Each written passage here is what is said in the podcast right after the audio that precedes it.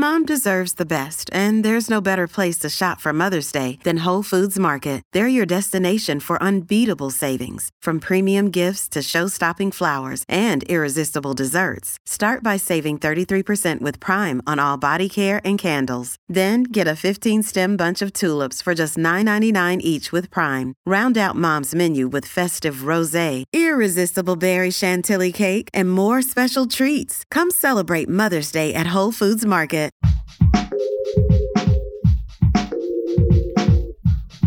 What if you could become a better person, not by working harder, but by taking one small step a day? And not because you're a bad person now, but because there's something inside you that's ready for more. How to Be a Better Person gives you one tiny step a day you can take to be the person you want to be. My mission? To help you live your best life. Hi, and welcome to How to Be a Better Person. This is Kate. I'm your host and author of the book How to Be a Better Person. This week on the podcast, we've been talking about how to cook more of your own food because it's healthier, less expensive, and better for the planet than takeout, and because it's a creative act, it's movement, and it's a fundamental way that you take care of yourself and the people you love. I also live in the real world and know that cooking can feel like a bridge too far after a long, hectic day or seem really overwhelming. So today's big idea can help you get more meals out of fewer periods of actual cooking.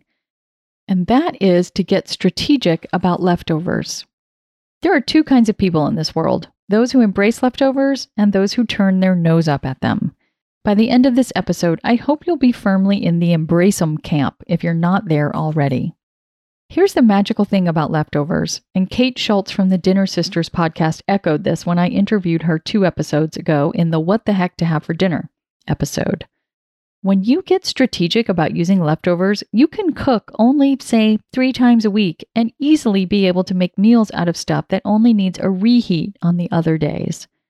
If you are cooking rice for one meal, for example, go ahead and make enough rice for three meals Store the leftovers in the fridge or the freezer to add to soups, or turn into fried rice, or use under a quick stir fry. In fact, whatever you make on those three nights, make extra. If you're serving broccoli with your original meal, make the whole head, even if you only need half of it.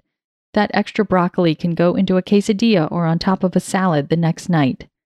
Your mantra with leftovers is cook once, eat multiple times. Another day is here, and you're ready for it. What to wear? Check. Breakfast, lunch, and dinner? Check. Planning for what's next and how to save for it? That's where Bank of America can help.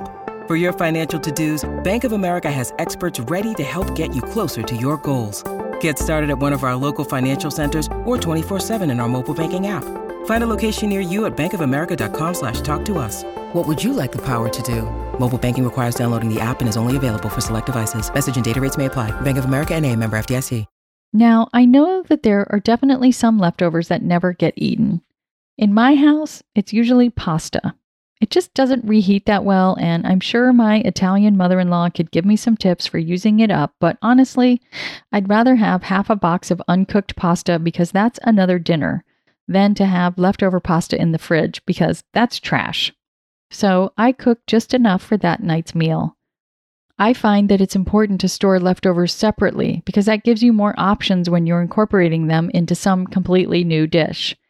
If you make rice and beans for dinner, for example, don't store the leftovers in the same container. Store them separately and you have more versatility on how you'll use them. You could put the beans in a quesadilla, or the rice could hardy up a soup or be its own side dish. But if you store them together, you kind of have to eat them together. And if you value novelty, one of your issues with leftovers is that you don't like eating the same thing over and over again, you're probably not going to eat the rice and beans again. It's like the Mexican restaurant where they have the same 10 bins of food in the back, but they can make an infinite variety of different dishes with it.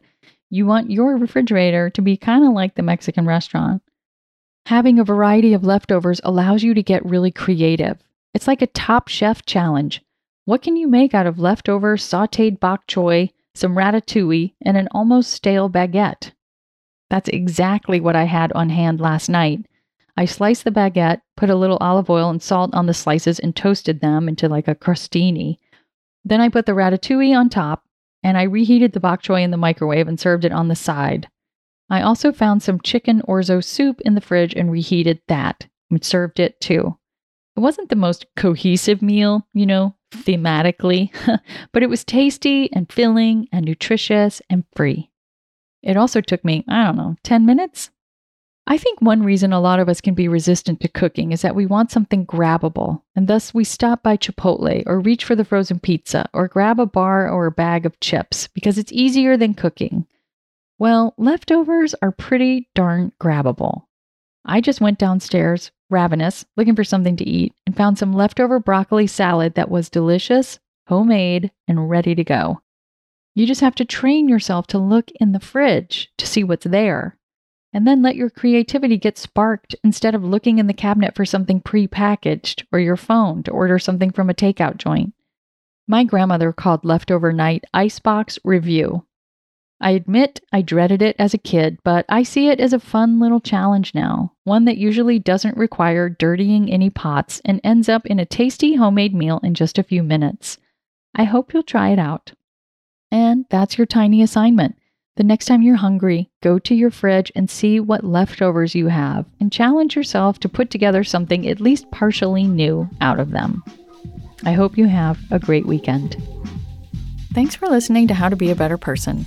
Our theme song is Left for Deadish by Junior85. The podcast is mixed by Sound Advice Strategies. If you liked what you heard in this episode, share it with someone you think would like it too. Your voice matters. Also, How to Be a Better Person has an official newsletter that sends the past seven episodes, a sneak peek of the week ahead, and one well chosen meme to your inbox every Saturday morning. Sign up at beabetterpersonpodcast.com and click on Get Podcast News. I also love to hear from listeners. I mean, I love it. Send me an email by clicking on the Contact Kate button at beabetterpersonpodcast.com. Tweet me at Kate Han, K A T E H A N, or find me on Instagram at Kate Hanley Author. I look forward to connecting with you.